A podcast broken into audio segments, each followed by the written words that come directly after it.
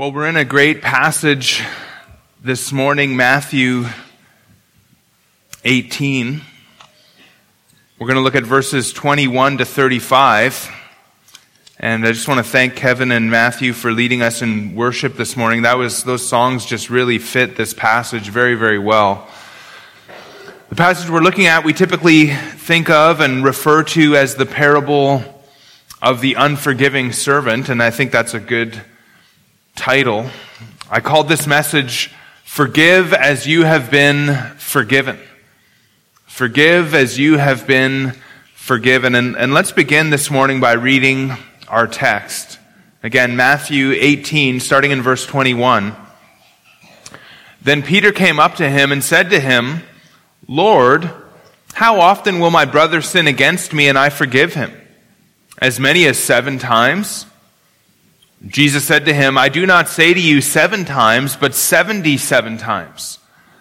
Therefore, the kingdom of heaven may be compared to a king who wished to settle accounts with his servants. When he began to settle, one was brought to him who owed him 10,000 talents. And since he could not pay, his master ordered him to be sold with his wife and children and all that he had and payment to be made. So the servant fell on his knees imploring him, have patience with me, and I will pay you everything. And out of pity for him, the master of that servant released him and forgave him the debt. But when that same servant went out, he found one of his fellow servants who owed him a hundred denarii. And seizing him, he began to choke him, saying, Pay what you owe. So his fellow servant fell down and pleaded with him, Have patience with me, and I will pay you. But he refused and went and put him in prison until he should pay the debt. When his fellow servants saw what had taken place, they were greatly distressed, and they went and reported to their master all that had taken place. Then his master summoned him and said to him, You wicked servant, I forgave you all that debt because you pleaded with me. And should not you have had mercy on your fellow servant as I had mercy on you? And in anger, his master delivered him to the jailers until he should pay all his debt.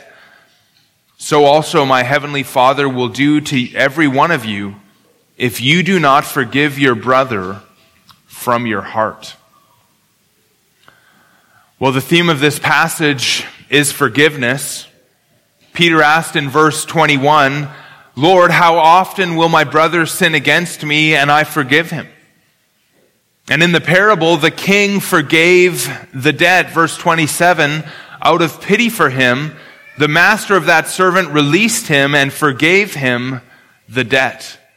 The king says in verse 33, And should not you have had mercy on your fellow servant as I had mercy on you? And then in verse 35, Jesus summarizes the parable with what I think is a, a, bit of a shocking statement, so also my heavenly Father will do to every one of you if you do not forgive your brother from your heart.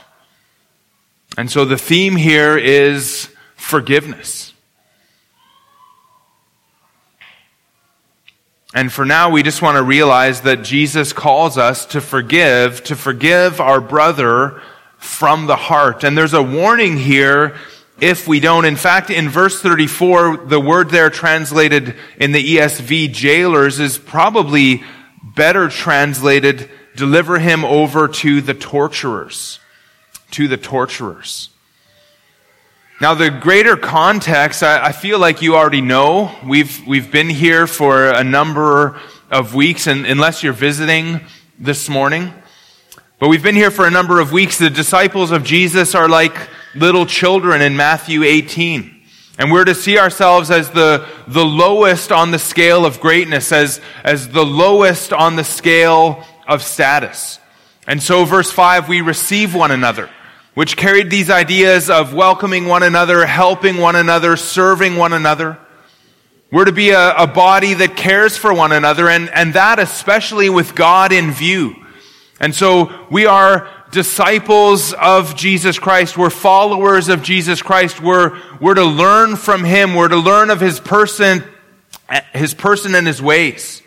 We learn from him and we, we practice what we learn. And what that means is that, that we're very concerned about sin. We're to be a, a people that are very concerned about sin in our midst.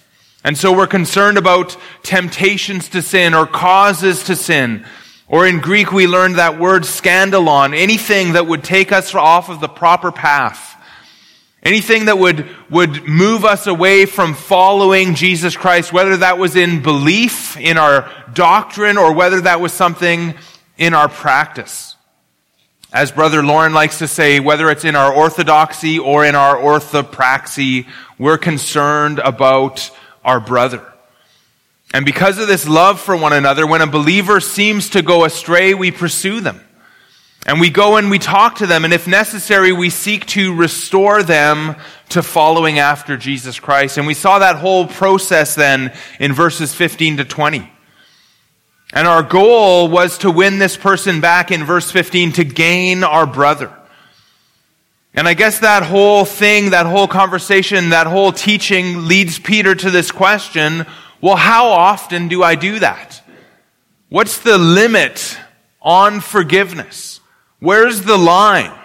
You know, as we say, when is, when is enough enough?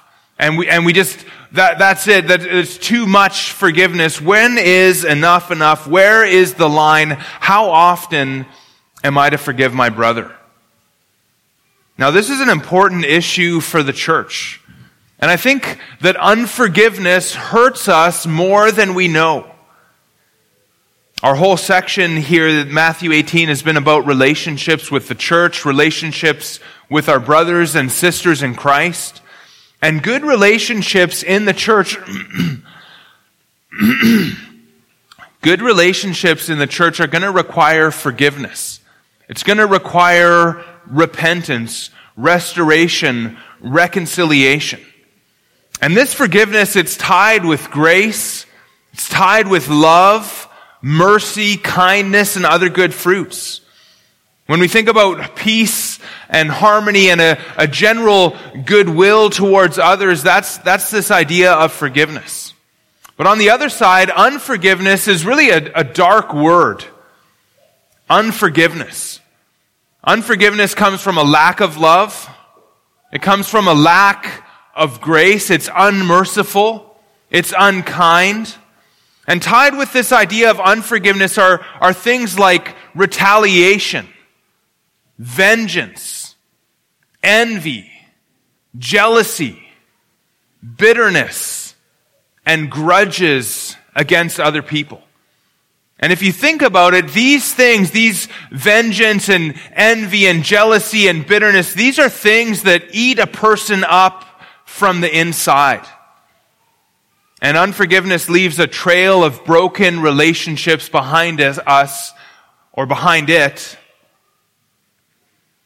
And when we see unforgiveness, it's really the opposite of all that we've learned in this section about how we're to receive and treat one another.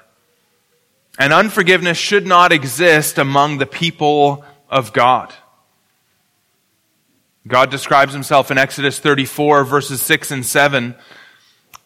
He proclaims to Moses there, the Lord, this is just Exodus 34, 6 and 7. The Lord passed before him and proclaimed, the Lord, the Lord, or Yahweh, Yahweh, a God merciful and gracious, slow to anger, abounding in steadfast love and faithfulness, keeping steadfast love for thousands, forgiving iniquity and transgression and sin. And so God is a forgiving God. And all of these characteristics there in Exodus 34, mercy, grace, slowness to anger, patience, his love, his faithfulness, all of them point to a God who forgives sin. In that text, God, or yeah, God is really proclaiming the glory of God to Moses. And part of the glory of God is that he forgives sin. And he delights in showing mercy to sinners. And we should also imitate God in this willingness to forgive. We need to recognize then who we are. We are sinners saved by grace. We are saved by grace and, and yet we can also say that we are being saved. There's an ongoing process here. There's, there's a, a process and we are being sanctified. We are being made more and more like Christ. And as Will taught us last week, God is working in us to will and to work for His good pleasure. And that work then continues throughout this life. And therefore, none of us are willing and working according to the fullness of God's good pleasure. And that means that there's going to be times when we sin against one another because none of us are perfect. None of us are utterly like Christ. Now that doesn't make it okay. Sin is always sin and we can't ignore it and we don't accept it and we don't embrace it. But when it happens, we must forgive it, and we must help people out of it. Where our goal, as we've seen over and over again, is to gain our brother, to restore our brother to fellowship with the church and fellowship with the Lord. And so we need to recognize that we are all sinners and that we are all being saved. And until that salvation is fully realized and we are perfected in glory and holiness, there will be sin. There will be sin in our marriages and in our friendship and in our church, and we need to forgive one another and be gracious to one another and be merciful to one another. And in this moment, I, I can think of nothing worse than the attitude of the unforgiving servant which goes out to inflict pain on his fellow slave who sinned against him. Look at verse 28 again. But when that same servant went out, he found one of his fellow servants who owed him a hundred denarii and seizing him, grasping him, he began to choke him saying, pay what you owe. It's a picture of what Hebrews 12 and verse 15 calls a root of bitterness. Hebrews 12:15 says, "See that no one fails to obtain the grace of God, that no root of bitterness springs up and causes trouble, and by it, by this root of bitterness, many become defiled." See, unforgiveness makes people angry at others and it, and it spreads. And it, it and it it, it spreads through the church, it spreads through the people of God, and by it, many people become defiled. It's a defiling influence in our midst. Unforgiveness tries to make others pay for what they have done against us. It wants to exact its pound of flesh. It wants retaliation. It wants vengeance. And it forgets that God in Christ has forgiven us an unpayable debt. The unforgiving person is like the slave in the parable who seems to have no sense of the mercy that they were shown. You read the story and you're amazed at the, at the blindness and the ignorance of this man, and yet he's really the perfect picture of a professing Christian who refuses to forgive. And what we see is that this man ends up re- representing an unsaved person, an unsaved professing believer. And what we'll see is that forgiven people forgive. And that unforgiveness is really a mark of someone who is not forgiven and who is, who has utterly, or who has utterly forgotten what God has done for us in Christ. And so we'll see that forgiven people forgive, and that unforgiveness is a mark of someone who is not forgiven or who has utterly forgotten what God has done for us in Christ. We're going to look at the text today under three headings. We're going to see, first of all, the compassionate king in verses 21 to 27, or I think it's really 23 to 27. There's going to be some kind of working up to the text, but the compassionate king. We're going to see, number two, the cruel slave in verses 28 to 30. And then what I called there the contrary king in verses 31 to 35. And it really all begins here with Peter's question, verse 21, then Peter came up and said to him, Lord, how often will my brother sin against me and I forgive him? As many as seven times. Now Peter is quite generous here with his seven times. Seven times. The rabbis taught that forgiveness should be granted three times. And there's some quotes here. This is, uh, I'm reading from a, a commentator called Klyne Snodgrass. And he's quoting from some, some later Jewish sources, but, but people think that the, there was kind of an oral tradition, and so these would have likely existed around the time of Jesus. One of those sources says if a man sins two or three times, they forgive him, but on the fourth, they do not forgive him. Another one says if a man commits a transgression, the first, second, and third time he is forgiven, the fourth time he is not forgiven. And Klyne Snodgrass informs us that the subject in that context is the forgiveness by God. And so the first, second, third time forgiven, fourth time not forgiven. That's kind of what was going around in that day. And so Peter is quite generous with his seven times. MacArthur has a kind of a funny thing where he says it's like Peter doubles it and adds one for good measure or something like that. But generous with his seven times, but, but Jesus says it's not enough. Jesus says in verse 22, I do not say to you seven times, but 77 times. 77 times. Now we need to stop there for a moment. The ESV has, I do not say up to seven times, but 77 times. The Legacy Standard Bible has, I do not say to you up to seven times, but up to 70 times seven. The Christian Standard Bible says, I tell you not as many as seven. Jesus replied, they kind of put the little Jesus replied in the middle there. I don't know why they, they did that, but I, I tell you, not as many as seven, Jesus replied, but 70 times seven. And the NIV, which I rarely quote from, Jesus answered, I tell you, not seven times, but 77 times. And so what's going on here?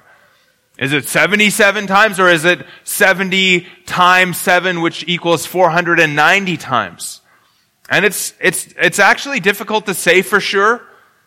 Peter uses a, a, a word that means, a, a single word that means seven times. And then Jesus uses it back. He says not seven times, but then he says 70 times seven. And so set, there's a word seven times, and then there's another word 70 times, and then there's an additional seven at the end of that. Now, um, my view is that it's, Jesus isn't giving us a math equation, right? Because we could say 70 times 7, and that's like a, a, math equation. 70 times 7 equals 490. And so I lean towards this meaning 70 times 7, or, or really, we might translate that 77 times to kind of smooth it out in English. Now, the other reason I lean this way is because if you go back, and, and I want you to, you might as well do this, go to Genesis chapter 4. The same wording is used in Genesis chapter 4, and the Greek translation of the Old Testament translates this in the exact same way as what we see in our text 77 times. So we're going to Genesis 4 and uh, verse, look at verse 14. Verse 14, Cain is worried that people are going to kill him if they find him. He's been banished. In verse 15, the Lord answers his worry and says, uh, it says there, the Lord said to him, no, not so. If anyone kills Cain, vengeance shall be taken on him sevenfold. And the Lord put a mark on Cain lest any who found him should attack him. And so there's a, a going to be a sevenfold or, or we might say a seven times vengeance on anyone who kills Cain. And then we go to verse 19, and along comes here what, what I would think of as wicked Lamech. And Lamech is, the, I think, the first guy who takes two wives. And Lamech kills a man. Apparently, this man had wounded him. And so, if you look at verse 23, Lamech has a little poem. He said to his wives, Adah and Zillah, Hear my voice, you wives of Lamech, listen to what I say. I have killed a man for wounding me, a young man for striking me. If Cain's revenge is sevenfold, then Lamech's is seventy-sevenfold. And the Hebrew here is, means 77 times. It does not mean 70 times 7. And again, the Greek translation of the Old Testament translated this in the exact way that we have in our text 70 times 7, which again means 77 times. Now, if Jesus is thinking about what Lamech said here, then what he's saying is that just like Lamech went overboard in his revenge numbers, so we need to go overboard in forgiving. Can you kind of see what's happening there? We need to go overboard in, forgive, in forgiving. Lamech took Cain seven times and he multiplied it sinfully, I believe, to say that it's going to be a 77 times vengeance on him.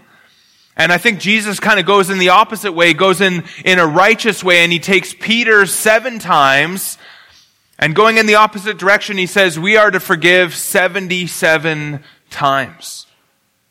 But whatever number we use, the point is not the number here, okay? You, you get this? The, the point is not the number. It's not like we should imagine someone counting offenses.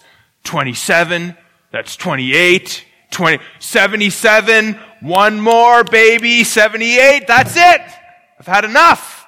You know, uh, that, that's not the, that's not what's happening here. And so, uh, you know, as one commentator said, whoever counts has not forgiven at all, but is only biding his or her time. And so it's not like we're supposed to be counting up offenses and we get to the 491st time and that's it. Now I can blow my stack, as we sometimes say. I can, I can get my vengeance now. Whoever counts is not forgiven at all, but is only biding his or her time. The last part of 1 Corinthians 13, 5, the section on love. It's literally there, love does not count evil. And so love isn't making an account. It doesn't have a logbook tracking offenses. And Jesus' point here is that we have to go beyond what we think or beyond what we can count in our forgiveness of one another. And so he tells this parable then, and we can go back to our text to, to show us how to forgive. And it starts with the king.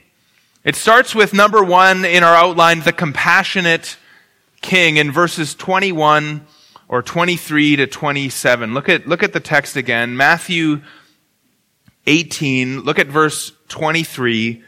Therefore the kingdom of heaven may be compared to a king who wished to settle accounts with his servants. And so the kingdom then is comparable to this whole story that Jesus tells with a, a king and a servant and everything that's involved here. And the kingdom here is, is largely equivalent to salvation. Jesus uses kingdom to refer to what happens between his rejection in chapter 12 all the way to his return in, in chapter 25. And that whole time period and what happens in that time period, he often speaks of as the kingdom. And this time we are, this, this is the time that we are in now. And something about this time, it's going to be like this king. And it's going to be like this whole story. And the king wants to settle accounts. And this king has servants, and, and more literally, these are slaves. These servants are slaves, and they owe him money. And it's time to settle the accounts. And so in verse 24, when he began to settle, one was brought to him who owed him 10,000 talents. And this one was brought to him, and, and it seems like, but because he was brought to him, it seems like he maybe didn't come willingly. And it's no wonder because he owed him 10,000 talents. Now that's a, a, bit of work here for us to figure out this number, 10,000 talents, but this is important for us to kind of understand here. A talent was a weight of metal. And it was the largest weight of metal in the ancient world. Now it could have been any kind of metal. It could have been gold or silver or bronze or, or whatever, but gold, silver, and bronze are the most common.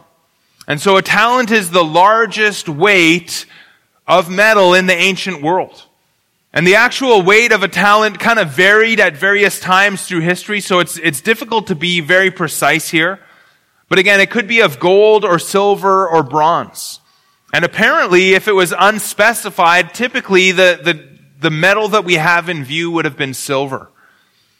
Now, 10,000 is the Greek word murion, or uh, murioi or murios, and, and it's, um, it's where we get our English word myriads. Myriads, myriads and, and myriads. You know, lots and lots is kind of how we might say that. And a myriad or a myri, myriads was the largest number that had a word to represent it. And, and, it, and when it was plural, it, it often meant the number 10,000. the number 10,000. But it's more, it's, it's less precise than that, and it's just kind of the, the biggest number, and so it's, it's multitudes that, that you can't even really properly number. Now, apparently a talent, one talent, remember we've got 10,000 of these, but one talent was worth something like 6,000 drachma or 6,000 denarii. Denarii is the plural of a denarius. A denarius was the wages that a worker would make in a day. Same with the drachma. One drachma, one denarii, that's for the average person, that's one day of work. And so now we can begin to figure out this debt. And so we've got 6,000 denarii times 10,000, and these are days of work. So we're thinking about days of work. We're talking about 60 million days wages. That's what 10,000 talents is. 60 million days wages. And so if we figure this out here, then if we, if we go minimum wage, which I think is $15 an hour, and we say, let's say we work eight hours a day, that's $120 a day, this amount of, of debt here is now $7.2 billion or $7,200 million. Or to kind of put this another way, to pay off this debt, it would take 60 million days of work. Not 60 million days of living, 60 million days of working. And so if you work six days a week, 312 days per year with no holidays, six days a week, eight hours a day, it's only going to take you 192,307 years to pay off this debt for the average laborer. Okay, 192,307 years. Now, if you work 80 years of, of life, okay, let's say you can work 80 years. Let's say you live to 95, you start working at 15, you've got 80 years good working six days a week to pay off this debt. Never mind eating or anything besides that. It's going to take you 200 and, uh, 2,403 lifetimes to pay off this debt. are you guys kind of, you getting the weight of the debt here? 2,000 403 80 year lifetimes, 80 years of just working and not eating or anything else, just paying your debt. And so this is an astronomical debt. This is astronomical. Nobody could pay this debt. Nobody could even rack up this much debt. It's, it's on the, the point of ridiculous how much debt this is. Herod the Great brought in apparently 900,000, uh, 900 talents per year total income. Herod the Great, that's, that's the total income of all of the area that we typically think of as Israel. Galilee, Judea, Perea, uh, Decapolis. Uh, 900 talents a year tax income. And so for him even, 10,000 talents is 11 years of all of the revenue of the entire country under his reign. Again, it's an impossible amount. And so if we go to verse 25 then with that information, and since he could not pay, no kidding, and since he could not pay, his master ordered him to be sold with his wife and children and all that he had in payment to be made. Now, a slave was worth uh, apparently a few hundred denarii, maybe 200 to 500. And so this, this selling of him and his wife and his children and all that he has really is, is hardly going to make a scratch on this dent. And so the, the slave who, who can't pay, he begs for mercy verse 26. So the servant fell on his knees and imploring him, have patience with me and I will pay you everything. Now there's no chance that he can pay it back. And if he couldn't pay it in verse 25, if he didn't have the money already, if he didn't still have the money that he somehow managed to get in debt with, he's never going to be able to earn it and pay it back. And so he's not going to be able to pay everything like he says. His only hope then is that the master, the king, is going to have mercy on him. Now he asks for patience, but he actually gets so much more in verse 27. And out of pity for him, the master of that servant released him and forgave him the debt. Now that should really just stagger us there. That we should just be amazed what in the world is going on. He got pity. He got compassion. One translator co- translated this, one commentator translated this in verse 27, and his heart went out to him. And that's the idea of this word compassion or pity as the ESV translates it. We've seen this word used of Jesus in Matthew 9 and verse 36.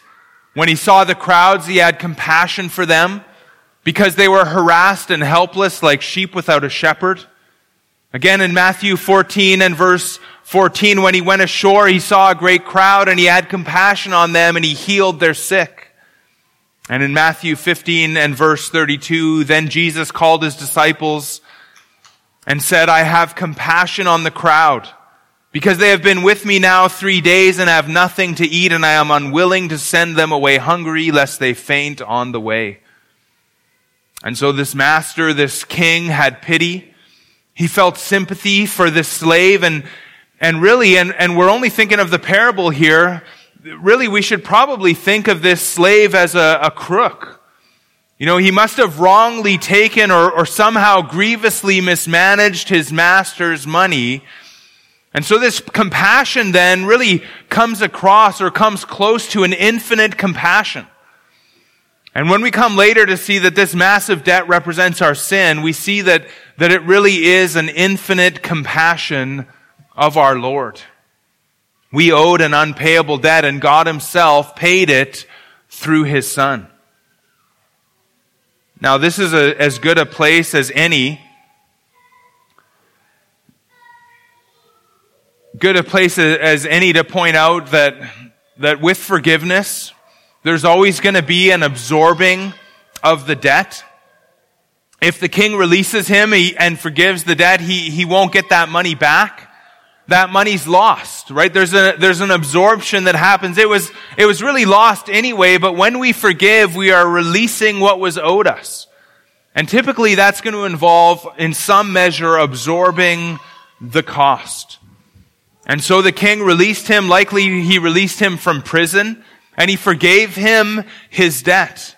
And that's what forgiveness actually means. It means to release. To forgive means to release from the legal or moral obligation or consequence. And so the idea here in this case is that, that the king is releasing him from the legal obligation or the legal consequences of the debt. And in our case, when we forgive, we're releasing people from the moral obligation and very often, but not always, the consequence of the debt. And so in the parable, it's the debt of the 10,000 talents. And for us, it's really the debt of sin that God forgives us of. It's the debt of sin and there is going to be no more consequence for our moral failure. There is no more hell for us if we are in Christ. But we're still thinking about the parable here. And you would think, you would, you would think that this slave is going to be overjoyed, that he's going to be kind of like over the moon as he walks out of the king's presence. His family, his possession, even himself have been freed and they're no longer going to be sold and he's no longer going to be in jail for the rest of his life. But that's not how the story goes. And so now we're into number two, the cruel slave in verses 28 to 30. The cruel slave. Look at verse 28. But when that same servant went out, and it seems here like he leaves the master's presence and he immediately goes and finds his fellow servant. But when that same servant went out, he found one of his fellow servants or fellow slaves who owed him a hundred denarii. Now, a hundred denarii, again, that's a hundred days wages. Most workers would have been able to pay that in maybe four months or so. It's a, it's a decent sum. It's not a small sum, but it, it, it comes nowhere close to what this man was just forgiven.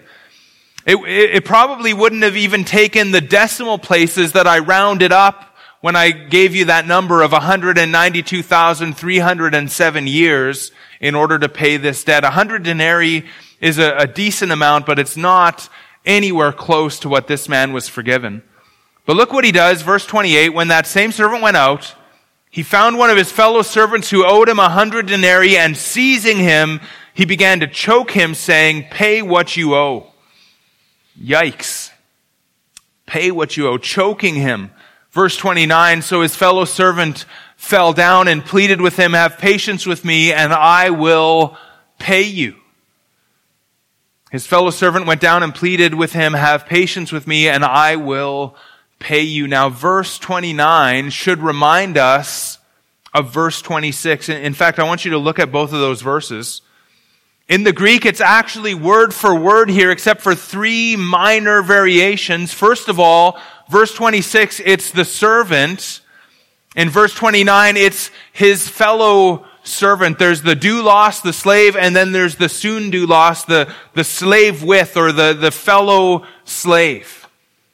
That's difference number one. Number two, in verse 26, the servant fell on his knees imploring him. That's the word that we talked about last night in the, in the Christmas banquet. It, it means to worship. Or in, in context like this before a king, it's, it, this man's not worshiping the king, but he's, he's humbly bowing to a superior. And that's the word there. So he, he bows to the king in verse 26. In verse 29, we're dealing with fellow servants, and so he doesn't bow to him. That wouldn't probably be appropriate. They're, they're really uh, socially on the same level. And so verse 29, he fell down and instead of falling and and, and bowing, he now just falls and he pleads. And that's the word that you might know, parakaleo. It means to exhort or urge or comfort, depending on the context. And, and sometimes even with that idea of begging and pleading. And so there's just a slightly different word for the way that they, they bow and, and, and plead here, which is just appropriate based on talking to a king or talking to a fellow servant. And then he says, have patience with me and I will pay you everything in verse 26. Whereas in verse 29, everything is just implied, have patience with me and I will pay you. And of course, it's implied that he'll pay the full amount. And so it's word for word the same with these slight minor variations. And that similarity in wording should have reminded the man, and it reminds us, that what he had just needed and asked for and received is what is being asked of him. But with almost no self-awareness and no sense of what happened to him, look at what he did again. Verse 30, he refused. And he went and put him in prison until he should pay the debt. It, he refused there is more literally, he was not willing. And there's this this continued aspect to this that he was not willing and he continued to be not willing and so he put him in prison. Now in that day there was what they called debtors prisons and uh, people would be held in a prison like that until their relatives or their friends would pay their debt. And this man refused and, and he refused not even to forgive. He, remember, he wasn't even asked to forgive. He refused patience.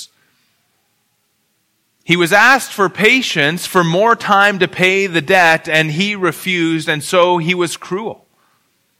Look at verse 31. When his fellow servants saw what had taken place, they were greatly distressed, and they went and reported to their master all that had taken place. And so the other servants of this master were greatly distressed. Another word for it would be they were pained.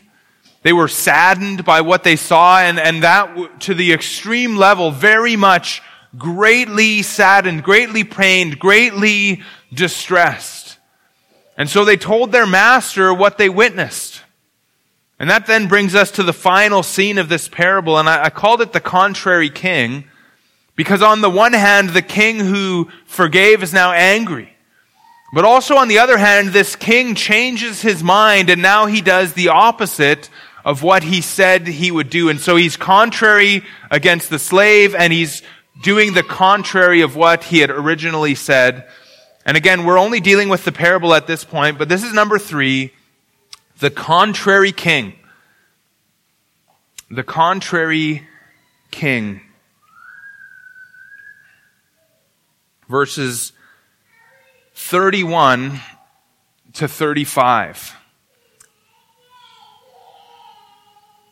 Verse, no, really, it's actually verse, starting in verse 32 here. Then his master summoned him and said to him, You wicked servant, I forgave you all that debt because you pleaded with me, and should not you have had mercy on your fellow servant as I had mercy on you? And in anger, his master delivered him to the jailers or to the torturers until he should pay all his debt. And so the king is still this master's or this servant's master. And this man likely actually belongs to the king. Servant again means slave. And so the master summons his slave when he heard the report. And we need to remember here that we're, we're really just at this point dealing with the parable. And it's a, a story that's designed to teach some truth. And in this case, it's a truth about forgiving our brother. And every detail of the story, because it's a parable, every detail is not meant to teach a truth. The whole story works together to teach something, usually only one specific thing, but the whole story works together to teach something. But not every aspect of the story is, is meant to kind of uh, connect to reality. And so we have to use the intro and we have to use verse 35, the conclusion, to discern what we're to take from this. And a few things that we're not to take. One, is here, God doesn't forgive and then change his mind. That's just the human king in the story. And even though that human king represents God, he only does so in some ways, not in every way. And just because the slave is a slave to the king in the parable doesn't mean that he represents a saved man. In fact, verse 32 gives us a better picture of his true state. He seems to be an unbeliever. Someone who claimed to believe and to be forgiven, but never was. Look at what the king said in verse 32. You wicked servant. You wicked servant, I forgave you all that debt because you pleaded with me. And in many, many parables, when the master or the king in the parable calls somebody a wicked slave, that's a sign, an indication that that slave represents a professing believer, somebody who seems to have followed Christ, but then turns out to be an unbeliever. And the king forgave all that debt, he says, because you pleaded with me. And pleaded was the same word that was used of the fellow slave in verse 29. Now, verse 33 is a, a really a rhetorical question. And should you, should not you have had mercy on your fellow servant as I had mercy on you? And of course the answer is, yes, you should have.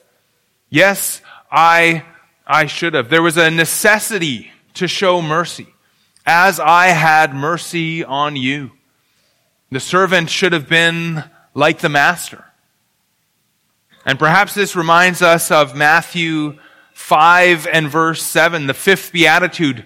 Remember it, it, it was, blessed are the merciful, for they shall receive mercy. And if you remember the context there, what was it that made them merciful?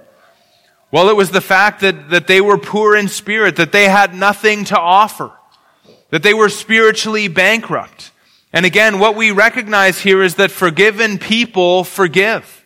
People who have been shown mercy become merciful. And it's people who know their own spiritual bankruptcy and the depravity of their own sinful nature and the unpayable debt of their sins. These are people who will be gracious to others and have mercy on others. They will be patient and they will forgive. You see, we are to be a people who are like our God and like His Son, Jesus Christ. And salvation is meant to transform us into the image of God and into the image of Christ. In Matthew 5:48, we're to be perfect as our heavenly Father is perfect.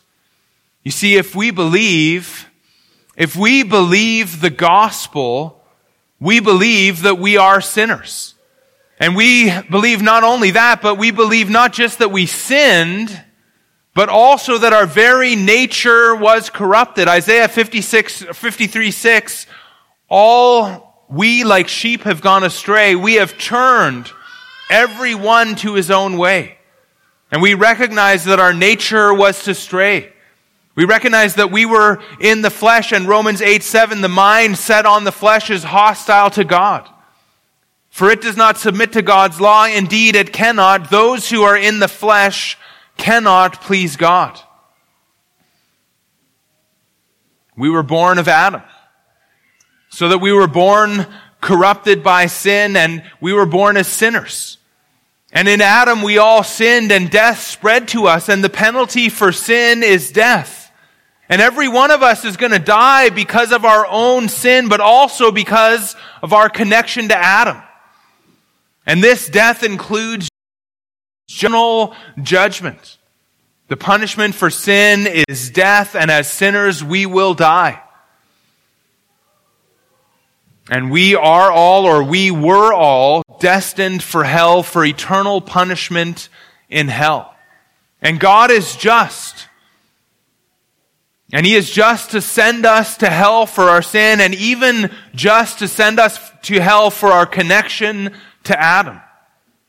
Just like you would feel justified to kill some repulsive creature, whatever that is to you, uh, maybe a, a, a, repulsive creature, a spider or a snake or a scorpion or a wasp, it comes into your house and ugh, smack that thing and kill that thing. It, it repulses you by, because of its very nature. Simply because of its nature, it's repulsive to you in the same way we are to God because of our sinful nature. And our debt of sin can never be paid. An eternity in hell wouldn't quench it one drop. 10,000 years in hell won't lessen the sentence. You see, what we owe an infinite and holy God can never be paid, not even to eternity, not by us. And so our only hope is mercy. Our only hope is forgiveness. Our only hope is grace, undeserved favor by God. But there's a problem. There's a problem.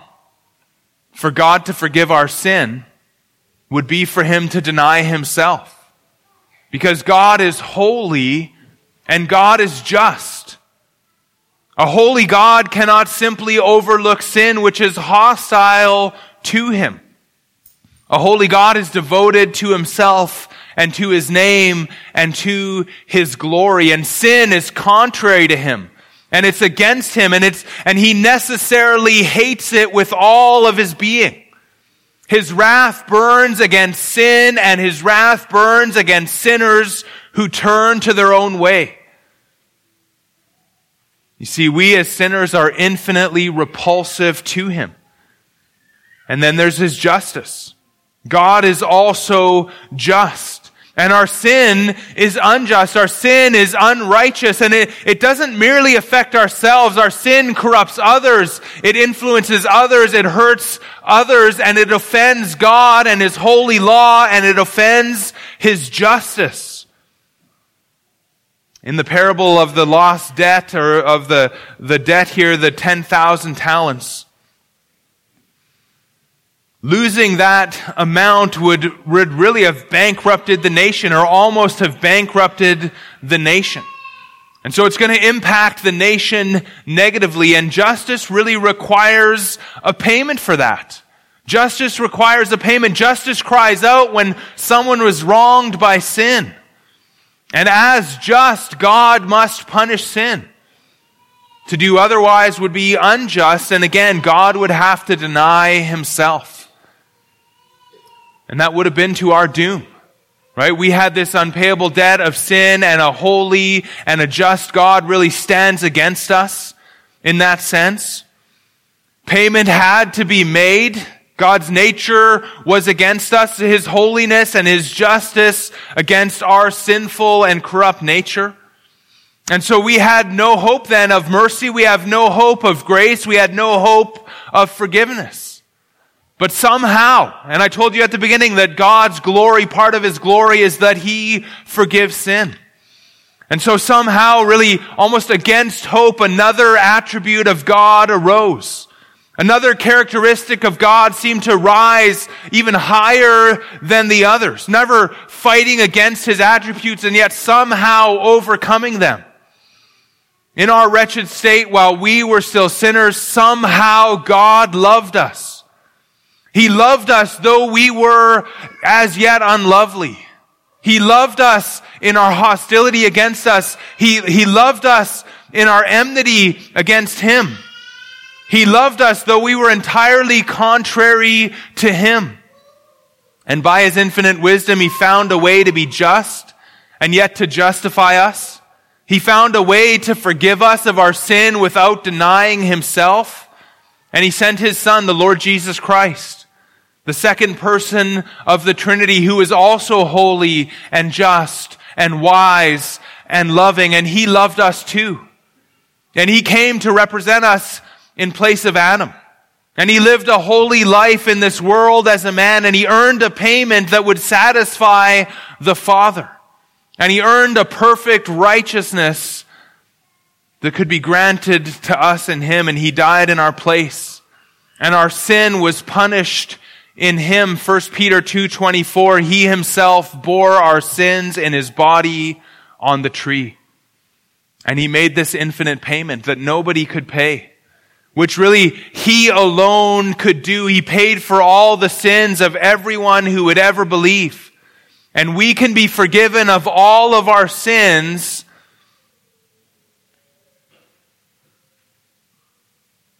And that's what we believe that God did for us. This is what we believe if we believe the gospel. This is what we believe that God has done for us. He has paid this unpayable debt. And this is what we trust Him for. Jesus not only forgives our sin, He also makes us righteous in God's sight. And in Him we are accepted in God's presence and we become children of God. And if we believe this gospel, if we believe this good news, it, it changes us because God Himself changes us. He saves us. He plants a new nature in us. We are born again and, and as newborn babies in Christ, we are different. We are, we are new.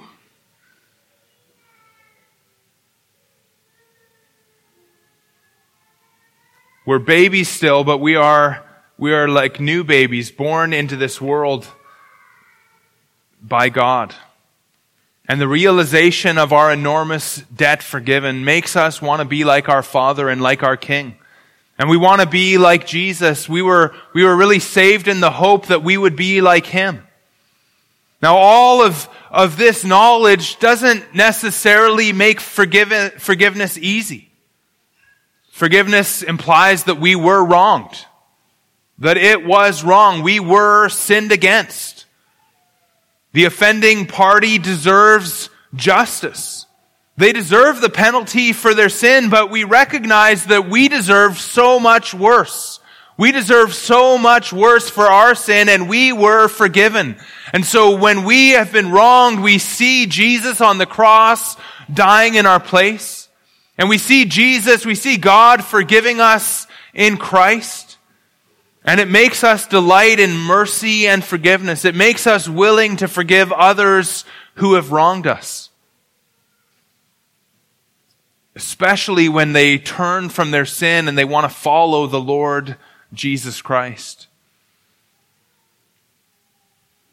And we know as followers of Christ that we are to forgive. Those who sin against us, we are to forgive them. In verse 34, it really should ring in our ears in anger. His master delivered him to the jailers until he should pay all his debt. Again, God doesn't unforgive us our sins. That's not what, what we should draw from this parable. But it really is a warning to us here that if we are not forgiving, neither will we be forgiven. Verse 35, so also my heavenly Father will do to every one of you, every one of you. To every one of you, if you do not forgive your brother from your heart. How is that uh, for an answer to Peter's question? How often, Lord? Well, unless you want to be delivered to the torturers, you know, unless you want to go to hell, unless you want to show yourself to not be a believer, then really the answer is every single time to, to without limit or extend, without end. We already saw this in Matthew 6, 14 and 15, where Jesus says, If you forgive others their trespasses, your heavenly Father will also forgive you.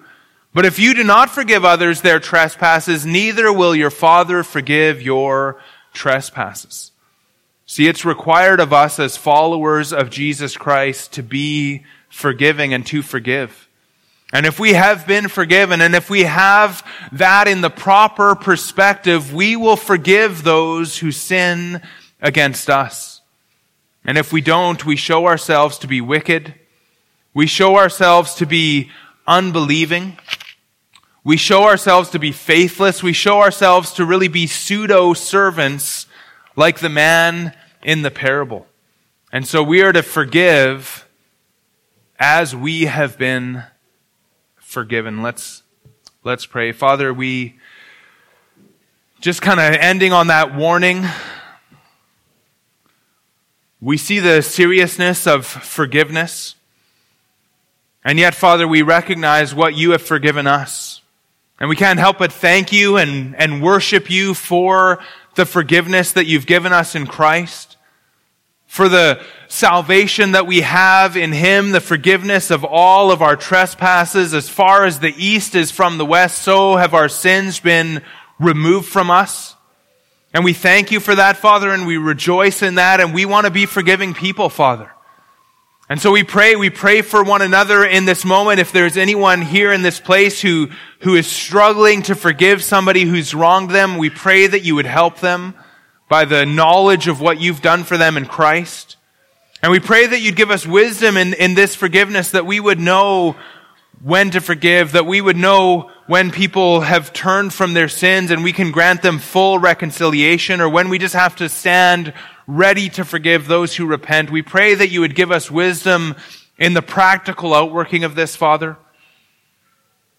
But we thank you for the blood of Jesus that paid for our sin, that paid our unpayable debt. And we thank you in Jesus' name. Amen.